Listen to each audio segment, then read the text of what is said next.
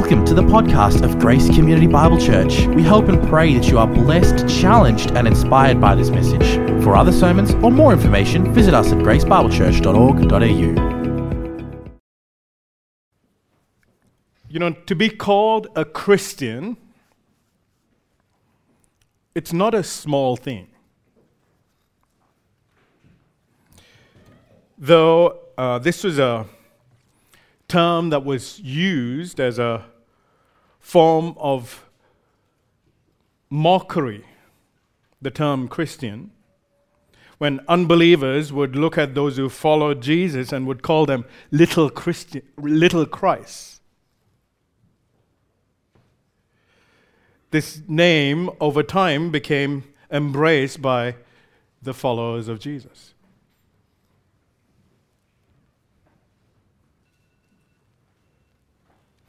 And this term, even though it was first used in a derogatory manner,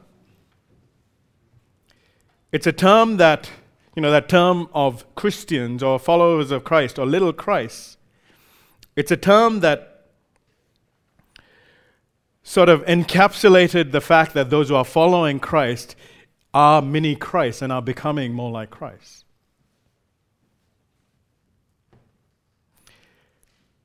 But over the centuries, since Christ has come and gone, this term Christian has, has become quite ambiguous. You can have a n- number of people, groups who have no honor for Christ no honor for his teachings, and yet they call themselves Christians. Some of them who call themselves Christians, who are essentially cults, they might deny his humanity, that he was truly human. There are others who might not deny his humanity, but he will but they will deny the fact that he was truly God, that he was truly divine. Because the fact that Jesus is actually God man, it, it is both a complicated and wonderful and glorious thing to, for the human mind to comprehend.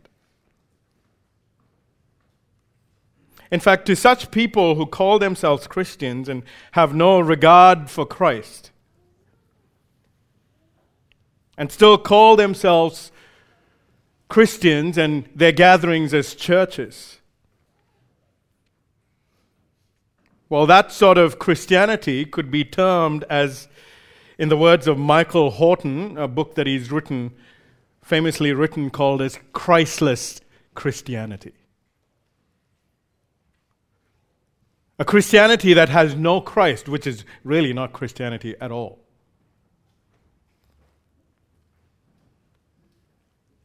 Now, for believers, at least outright wouldn't deny who Jesus is and his person and his work. But there is a sense in which believers can also, at times, live a Christless Christianity.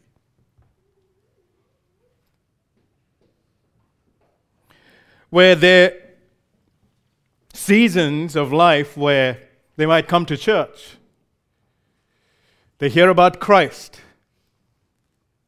and then they go back home and and that's the end of it. There is no ongoing relationship with Christ. There is no thinking about Christ. There is no intimate relationship with Christ whatsoever.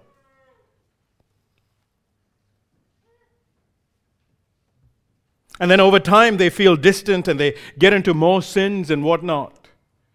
They don't see their sin rightly. And because they don't see their sin rightly, they don't see their need for Jesus rightly. Because they don't see their need for Jesus rightly, they don't love him as he should. And they don't trust him as he should. And they don't follow him as he should. And then over time, Christ just seems like this distant figure.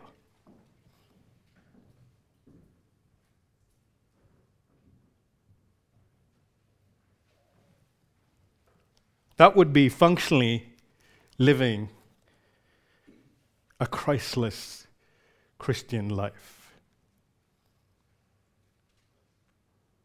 And, the, you know, at best, this person may have some thoughts about God, but perhaps more like a Jew, where they get some aspects of God, but there is actually no engaging with who Christ is and being intimately connected to Him throughout their life, from Monday through Saturday. At worst, this person goes into more and more sin.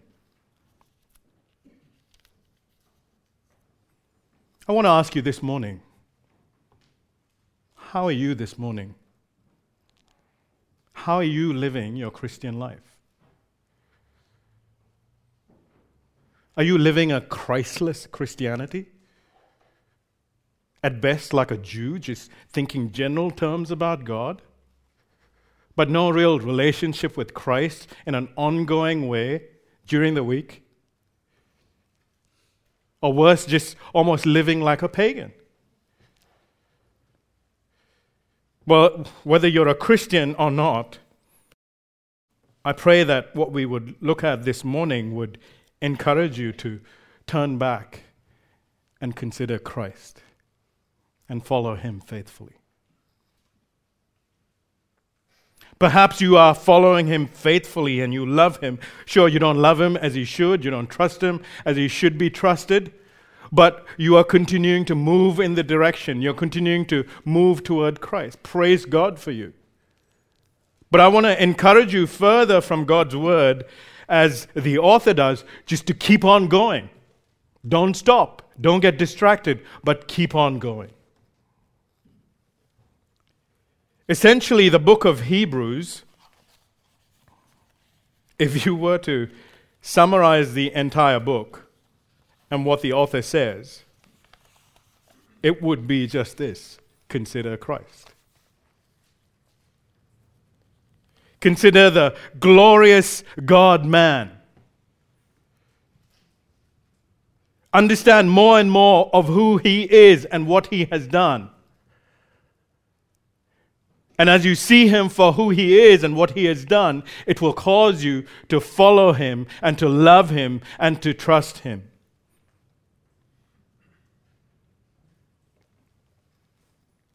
The audience of the book of Hebrews, there were Jewish Christians who were tempted to abandon Christ, abandon following Christ. Because on the one side, there were these difficulties of following Christ, the difficulties of being a Christian from the world. And then there was the attraction, the comfortableness of going back to that Jewish religion because everything would be normal and easy again. And so the author writes this book to encourage Christians to not forsake Christ, but to see Christ for who he is and to continue on, see him for who he is and love him and savor him and trust him and follow him. And don't abandon him. This morning, the title of my sermon is just that Consider Jesus. And we're going to look at what the author will tell us in how we are to consider Jesus. We'll look at this passage under two headings. The first point, you guessed it, is still the same thing consider Jesus. And that we see in verse 1. And then from verses 2 through 6, the author will then call us to consider Jesus in comparison with Moses and to see how consider Jesus, who is greater than Moses. So consider Jesus. Verse 1.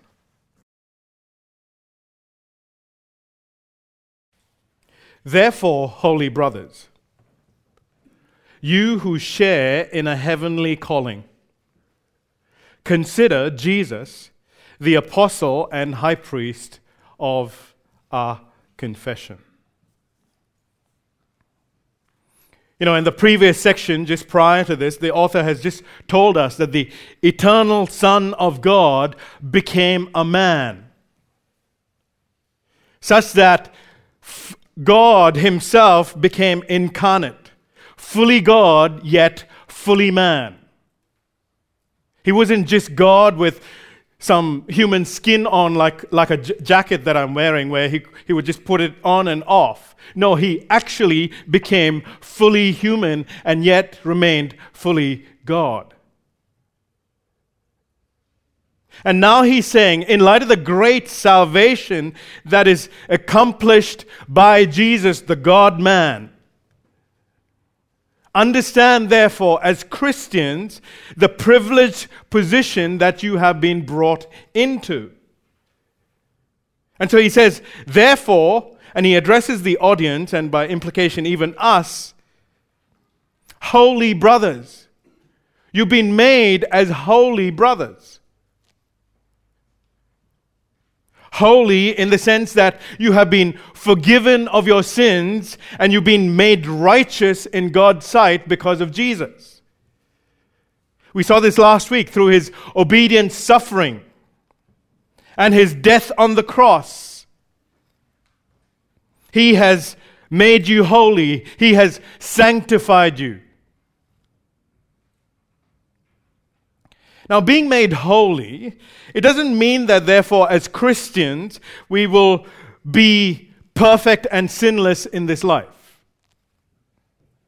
But it does mean that we have been set apart from that life of sin and death. And that we have a new life now, a life that is set apart for God. So set apart from sin and death, and now set apart toward God in this new life. It means that if we are whole, if we are made holy, that Christians are now moving in a very different direction to that of the world. We are moving away from sin.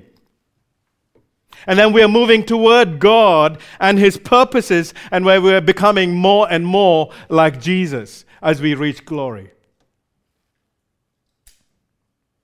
And then on top of that, he, he doesn't just say, You've been made holy. He says, We've been made part of God's family. How? Through our connection with Jesus, the eternal Son.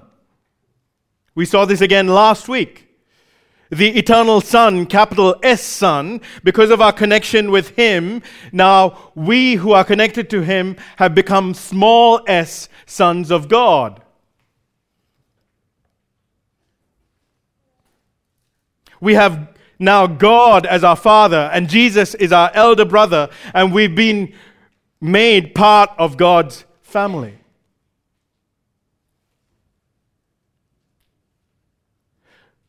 We are holy brothers who have heard and believed in God's call of salvation. And therefore, as holy brothers, we share and partake of this heavenly calling. The calling is called heavenly because it comes from heaven and it is leading to heaven, back to God comes from Him, from heaven, and it goes back to God. So it's a heavenly calling. And when you think even that destination to heaven, don't just think somewhere up in the sky sort of thing. In light of all that the author has been saying, think heavenly realities coming on earth, where heaven itself will be on earth.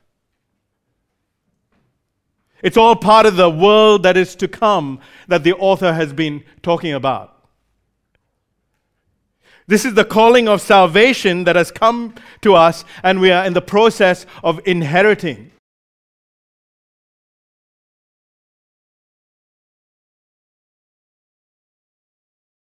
Now you can imagine these Jewish Christians. You know, many of their families, because they had become Christians, They would have been disowned as they became Christians. And many of their family members would have been ashamed to call them as even brothers and sisters. They would have even been mocked, perhaps, by some of the world around them. And because of all this, some of them are even losing sight of their Christian life and where this Christian life is heading. So that's why then the author is reminding them and us by implication understand this is who you are in Jesus.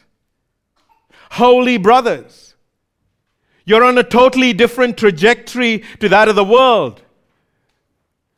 You, and you're being made part of God's family. And you're heading now to this glorious heavenly future, which is part of your inheritance. And this glorious heavenly future is so unlike what you see now in the world. So, implication as he calls us, the readers, holy brothers, sharing in a heavenly calling. What is the implication? Don't be fearful or ashamed of your Christian life and following Jesus. Be hopeful and be joyful. Don't lose sight of who you are in Christ. Don't lose sight of where you're headed. Because if you lose sight of this, you're going to drift off course. And you'll be tempted to give up. And you'll be tempted to abandon Christ.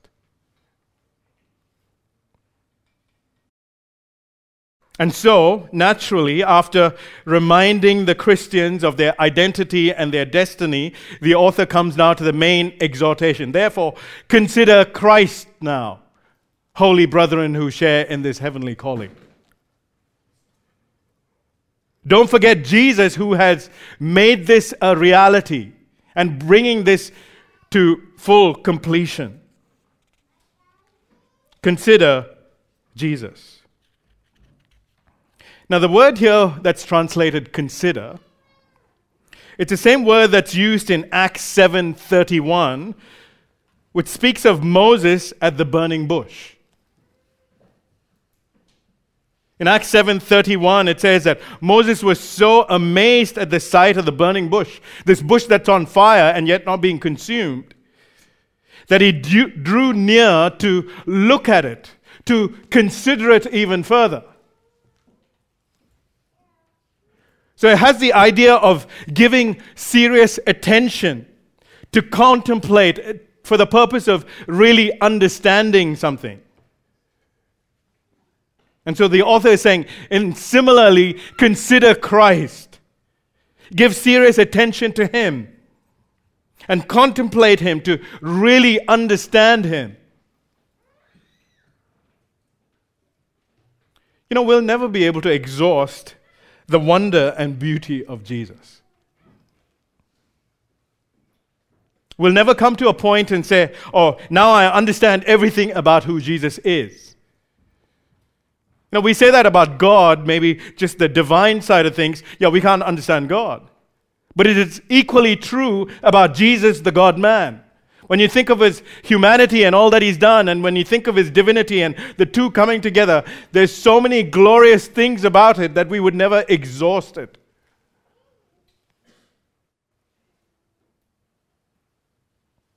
And so we shouldn't ever come to a point and say, Yeah, I get everything about Jesus, let's just move on to something else. No, the author says we need to intentionally give our attention to Him and meditate on Him so that we can understand more and more of the glories of Christ. That we can understand more and more of Jesus, the incarnate Son, the God man. So here's a question for you How do you consider Jesus? How do you focus on him more? I mean, do you just sit in a corner and whatever comes to your imagination and you're just thinking about that? No. See, that's why we have to be in the Word of God.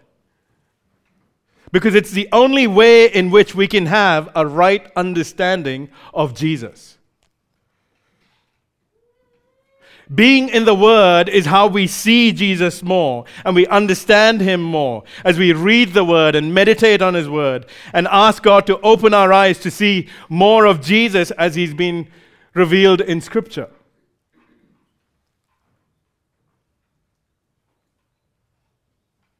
And so the author says, consider Jesus not just some figment of your imagination, but specifically as the apostle and the high priest of our confession. Now, these two terms are, you could say, it's essentially a summary of what has been discussed in the first two chapters. The term apostle just means sent one as in the sense of an ambassador or God's messenger. Now, in the Old Testament, the verb form of apostle was used of prophets, where often it would be said that the prophet was sent by God. Or you could even, you know, very literally translate that as the prophet apostled by God. And so for, for Jesus to be called an apostle, in one sense, it connects with Jesus to the prophets of the Old Testament. But at the same time, it also connects him to the apostles in the New Testament. Because Jesus, as the apostle who was sent by God, who was sent by God the Father into the world, now sends his apostles into the world. So he becomes this climactic figure on the one side in the New Testament era, holding hands with the apostles, and in the Old Testament with the prophets. Jesus is the climactic apostle of God, the one who is in himself the final and full revelation of God. the one who is the radiance of God's glory, as we saw in Hebrews 1, and yet became a frail man to reveal God to us in a more fuller way, in a way that no one else could. Why? Because Jesus himself is God. He is God incarnate. That's why he can reveal God to us in a way no one else can. So you could say, as an apostle, Jesus, the God man, revealed God to us. But the author also says, don't just consider him as the apostle, consider Jesus also as our high priest. Now, the high priest, on the other hand, did the exact opposite revealed man to God, represented man to God. If the apostle represented God to man, the high priest represented man back to God. How did he do this? Well, the eternal Son became a man. He became a man to be our high priest and our representative. And as a man, he offered the perfect sacrifice of himself before God for our sins. The eternal Son of God, He took on flesh so He could suffer and die on our behalf and satisfy God's wrath so that we could be forgiven of our sins. A man had to do that because that was the function of a high priest. A high priest had to be a man. A high priest represented man back to God. And along with the sacrifice that he offered, and he was faithful in all that, as a high priest, he has sanctified us and made us holy. That was also the job of a priest. And as our high priest, he now intercedes for us before God.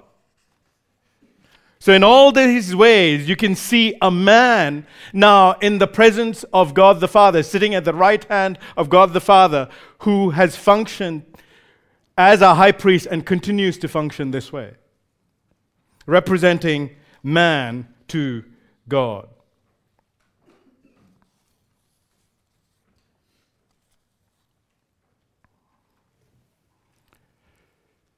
So, why is the author saying, consider Jesus this way? The apostle and the high priest. Because on the one side, when you think of Jesus as the apostle, you can have great confidence that you have heard from God. Because as the apostle, as the one sent from the Father, he is God himself who reveals God completely and utterly and finally and fully. And then as a result, he had, we can be sure of his revelation of what he's revealed to us about God. And then as high priest, he has reconciled us back to God. He has offered himself as the perfect sacrifice. God became man to be the perfect sacrifice so that man could come before God. So, in the words of one commentator, consider Jesus, God's apostle, the final word from God. And then consider Jesus, God's high priest, the final way to God.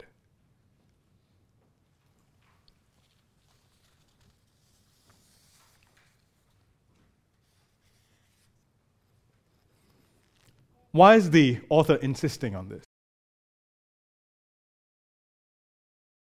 See, because when trials come our way, when difficulties come our way, when sin and temptation come our way.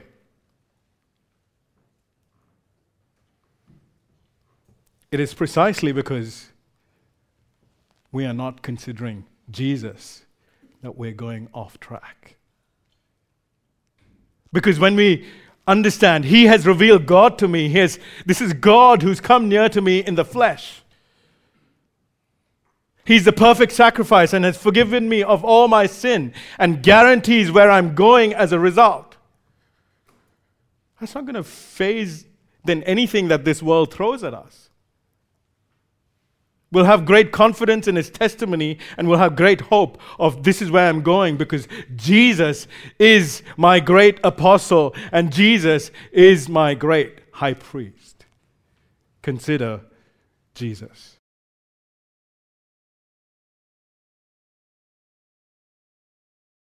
Because Jesus is our only hope. He's our everything, our life, and our everything.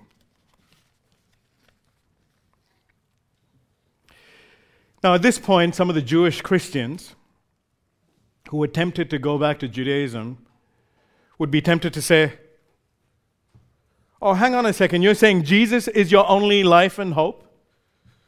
No, I could tell you one other person we can go back to Moses. See, because Moses was the central figure in Judaism. In Jewish thinking, much of their thinking about God and his ways and things connected to that way of life invariably would be connected to Moses. When you think about it, God used Moses to deliver his people from slavery in the whole Exodus event. So he was seen as the great deliverer of God's people. Then Moses had a great prophetic role. Unlike other prophets, God spoke to Moses face to face. Listen to what God says about Moses in Numbers 12 and verse 8. God says, with him, that is, with Moses, I speak mouth to mouth, clearly and not in riddles. And he beholds the form of the Lord. In other words, not in visions, not in dreams, not in riddles, but God speaks to Moses directly. And here's Moses, who was uniquely privileged to see God's glory as well. Moses was foundational in bringing God's revelation to the people of Israel. You think of the laws, the sacrifices, the tabernacle, essentially the whole way of life in how to live rightly before God. That whole Jewish religion all came through this man, Moses, as God spoke through him. So it's natural for someone from a Jewish background to be tempted to say, Oh, there's a great figure that I know of as well, that God Himself has put a stamp of approval, and that's Moses. And they would be saying, besides, you know, life would be so much easier just going back to Moses instead of following this Jesus, this, this person who's come recently. So, what's the issue if I go back to Moses? So then the author says, okay, well, let's talk about Moses and Jesus then. What he's going to do now is he's going to do a compare and contrast between these two figures to ultimately encourage his audience to follow Jesus and not Moses. And this brings us to our second point consider Jesus greater than Moses in verses 2 through 6. So the author has just said, Consider Jesus, and then verse 2, who was faithful to him who appointed him, i.e., who was faithful to God who appointed in his various responsibilities, just as Moses also was faithful in all God's house.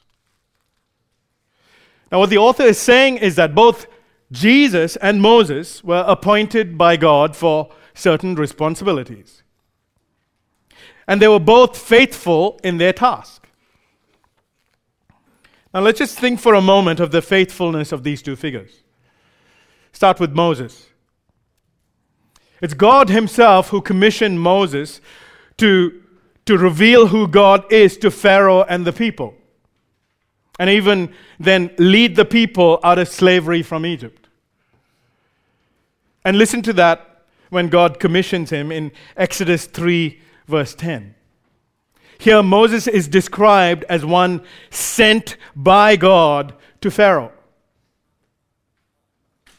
Moses is one apostled by God to go to Pharaoh. He was, Moses was God's messenger, God's prophet sent by God. And he was faithful to do all that God sent him to do, and he delivered the people from Egypt, just like God required of him.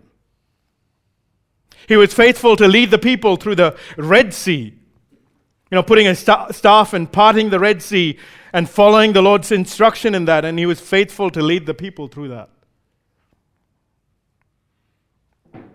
He even performed some of the priestly functions of, you know, like sprinkling the blood on the people when that whole old covenant was being established, when that Mosaic covenant was being established, Moses does that in Exodus 24. He was faithful to speak God's word. And then when you think of the many years of wanderings in the wilderness, Moses was faithful to lead the people as God's messenger, even when the people were often difficult to deal with, grumbling and opposing him and going this way and that way. In fact, when the people sinned, Moses was so faithful that he would intercede for them before God. Now, Moses wasn't perfect, he had his failures.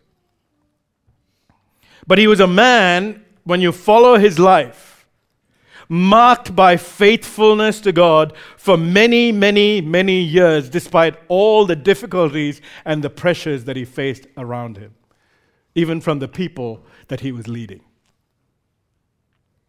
So faithful was Moses in his prophetic role and priestly role and in leading the people that God himself declares Moses to be faithful in Numbers 12, verse 7. I mean, if God says, that's a faithful servant of mine, there's no other greater approval, right? And just as Moses was faithful, Jesus was also faithful. But you could say Jesus was perfectly faithful to God. Even as a boy, when his parents lost him at the temple, you remember, as a boy, Jesus says to Joseph and Mary, I must be about my father's business. To the minutest detail, Jesus was faithful to all that God the Father had appointed him for, even to the point of death on the cross. He never wavered, he never failed. And when all the work that God the Father had given to him was completed, he cried out on the cross, It is finished.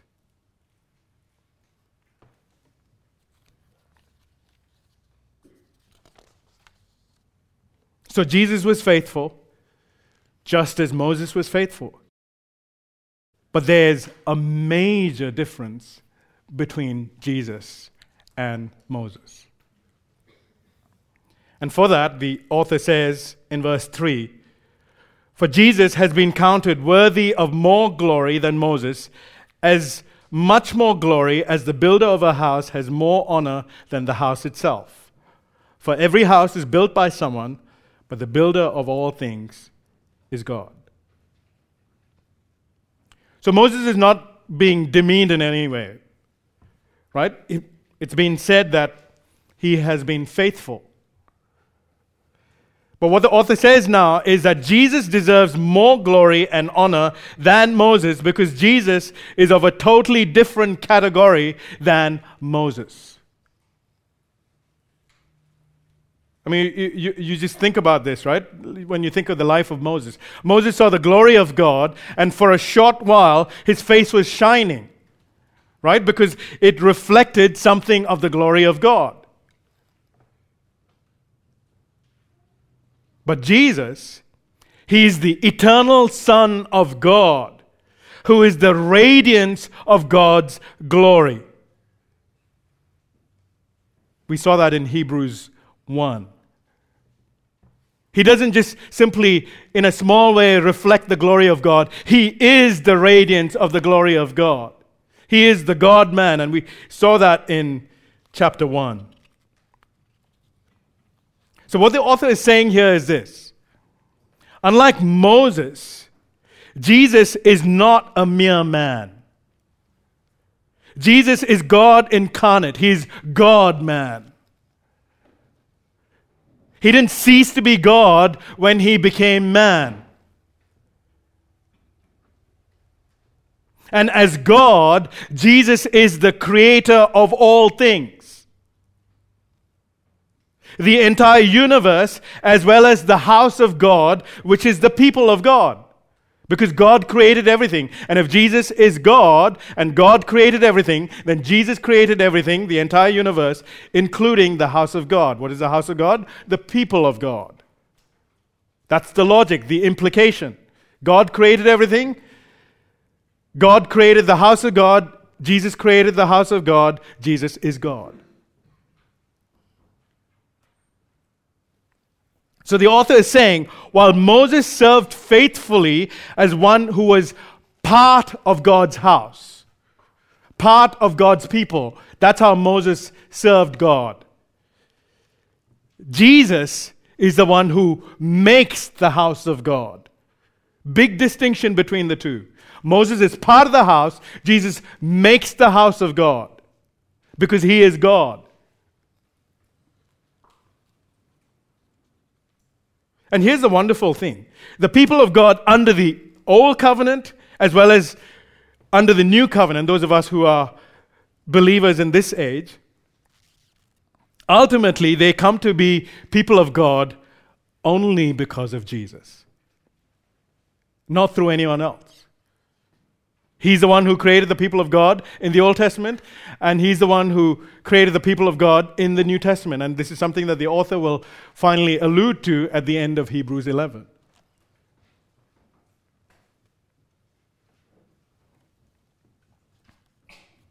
So essentially, who is Moses? He's created by Jesus. And Moses became part of God's people only through Jesus. Jesus, as the eternal Son, was there before Moses, and he is there after Moses.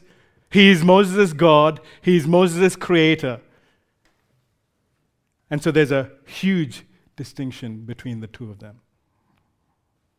And so then, with the analogies that the author is building, this is what he's saying.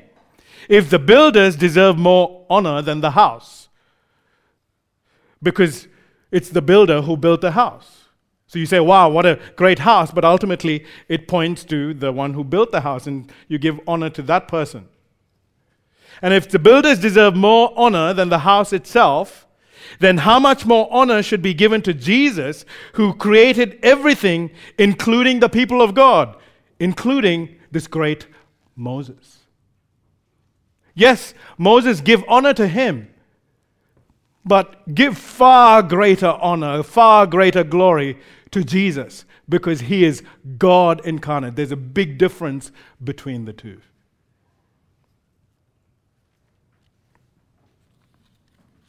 And so, in this sense, he says Jesus is greater than Moses. But then he wants to add one more point to just really solidify it to encourage the people to follow Jesus and not Moses.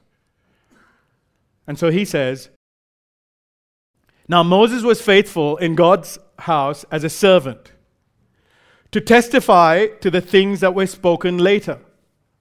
But Christ is faithful over God's house as a son So it says Moses was faithful in God's house as a servant. Now, this is taken from Numbers chapter 12.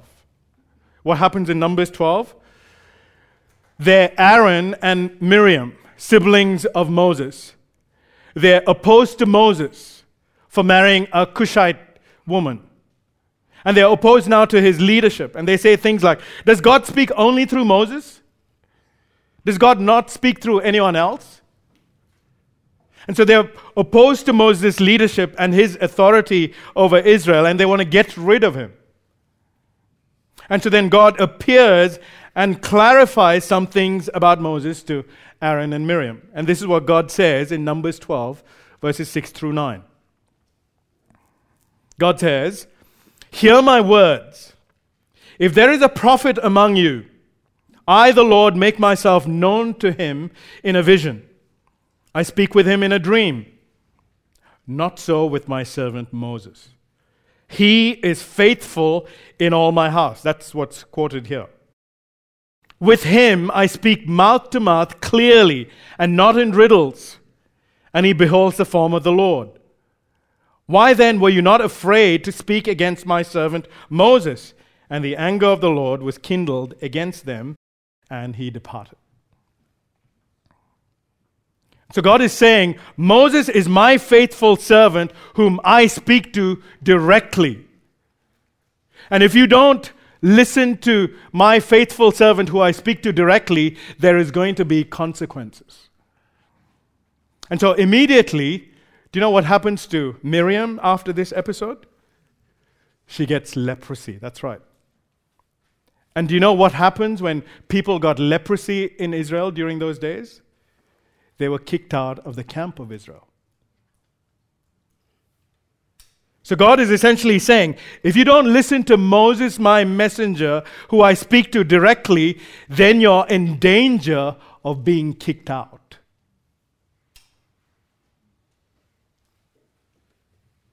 So that's the context in which, understand the context in which he's saying Moses was a faithful servant in all of God's house. But then he also says that Moses' faithful role served as a faithful testimony of things that would be spoken in the future. In other words, Moses' testimony was forward looking, it was pointing to things that were to come, it was pointing to a greater revelation that was to come. Well, you just have to think of the entire Mosaic system, right? The sacrifices, the priesthood, the tabernacle, and the various rituals all around it. It all served as a testimony to the pattern of salvation that would be fulfilled by the Messiah. In other words, Moses and his ministry was always pointing away from Moses, pointing to something in the future. He never pointed to himself. The revelation from Moses was never an end itself. It was just a shadow pointing to the substance of the Messiah and his work in the future.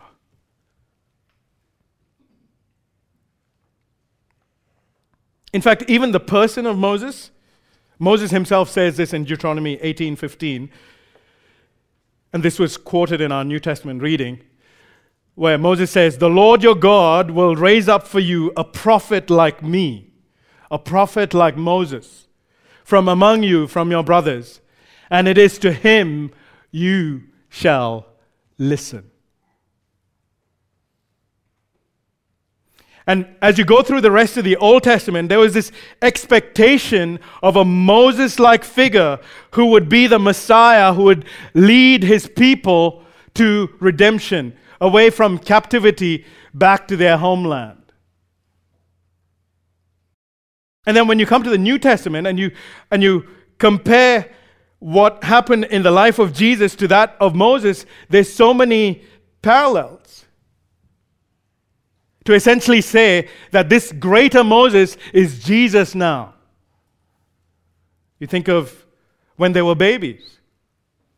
Pagan kings, Pharaoh in the case of Moses, and Herod in the case of Jesus. Pagan kings tried to kill them when they were babies.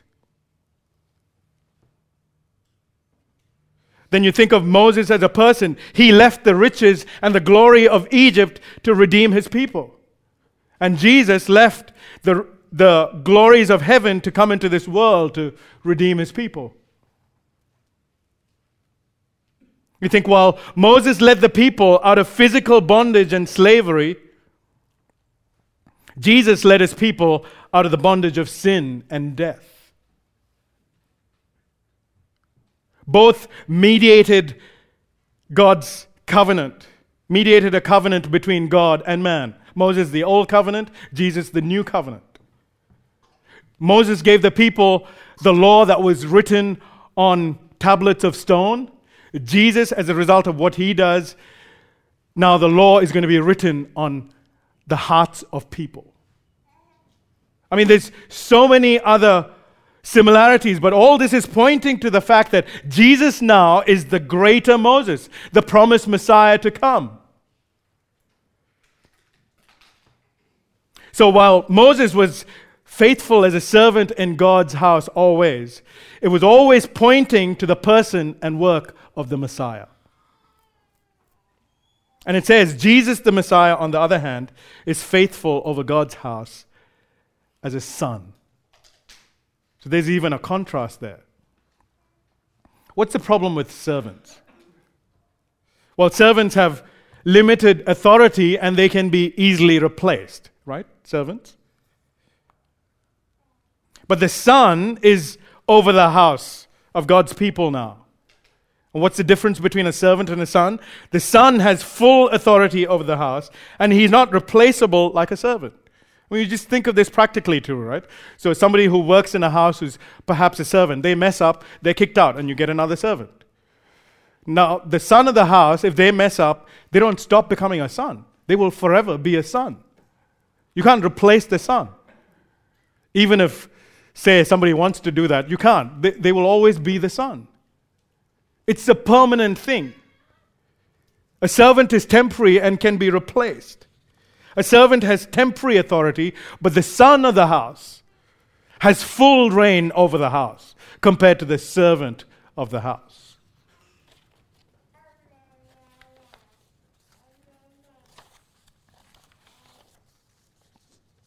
So here's the thing those of us who have put our trust in Jesus can be assured because of our relationship with the eternal Son, we have now been made part of the family of God, of the house of God. That's a guarantee. We should be assured of that. We should be assured of His authority and the fact that He secures us as a result. He will not be replaced. In fact, He is the God man who came and died for us, made us sons and daughters of God, and then He rose up from the dead, and now He's seated at the right hand of God. So we can be secured in the house of God because it is the Son that we give allegiance to, and it is the Son that has final authority as to who stays in the house and who doesn't. And for all who trust in Jesus can be assured they're part of the house. But then the author then ends this section by saying, And we are his house, if indeed we hold fast our confidence and our boasting in our hope. Now we read the first time, maybe the second time to it might seem like a scary verse. It might almost seem like, hang on a second, so we're his house, but there's a condition for us to be in his house. It's only if we hold fast our confidence and our boasting and our hope. What is that confidence? Confidence in who Jesus is, the God man, our apostle, and our high priest. And boast in the hope that is coming where we're headed. It's only if we hold fast to that, it says that we are his house. So, what is the author saying?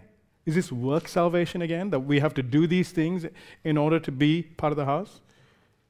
No, that's not what he's saying. He's not saying, if you do this, then you will be part of the house. No, what he says is, we are his house, present reality. But in tandem with that, he says, there's an other reality that goes forward as well. So, what is this if meaning? Well, I'll just give you another verse John 8 31. Jesus says, If you abide in my word, you are my disciples. What does that mean? If you abide in my word, you prove that you are my disciples. It's not saying you obey and therefore you will become my disciples. It is saying that you prove that you are my disciples if you abide in my word, because this is what is characteristic of a disciple of Jesus. So, similarly, that's what the author is saying. We are his house, and what should characterize us as that we hold on to our confidence in the Lord Jesus Christ that are boasting hope, this glorious future that awaits us with Jesus. We're holding on to that as well. That is what characterizes those who are part of the house of God.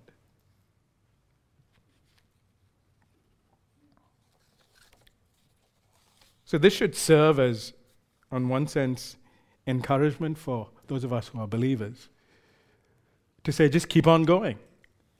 Yes, there's difficulties, there's trials, there's temptations, but just keep on going. Because of your connection to Him, because of who Jesus is, the apostle who has revealed God and everything about God, Jesus, the high priest who has died on your behalf. God Himself has paid that perfect sacrifice by becoming a man. And then on top of that, to know that Jesus now is a son, he continues to serve as the son and not as a servant. So, what that means is that we are totally secure in Him and that we should live as people who belong to Jesus and who are part of His house. See, when you think of Moses or any other human being, no matter how great they are, they could never reveal God the way Jesus did because they're not God. They could never die for our sin. They could never complete that task of Jesus, the God man, and therefore couldn't reign over God's house as the Son. Only Jesus, the eternal Son, become incarnate, could do that. And to think that He's the one who's died for you, and He's the one who's now encouraging you through the words of Scripture to continue to follow Him. So, for those of us who are Christians, here's my encouragement to you you are securely fastened to Jesus. He is yours forever, and we are His forever. And in light of that, no matter what comes our way, let's be faithful to keep considering Jesus, paying attention to who He is, and faithfully follow Him. Let's pray together.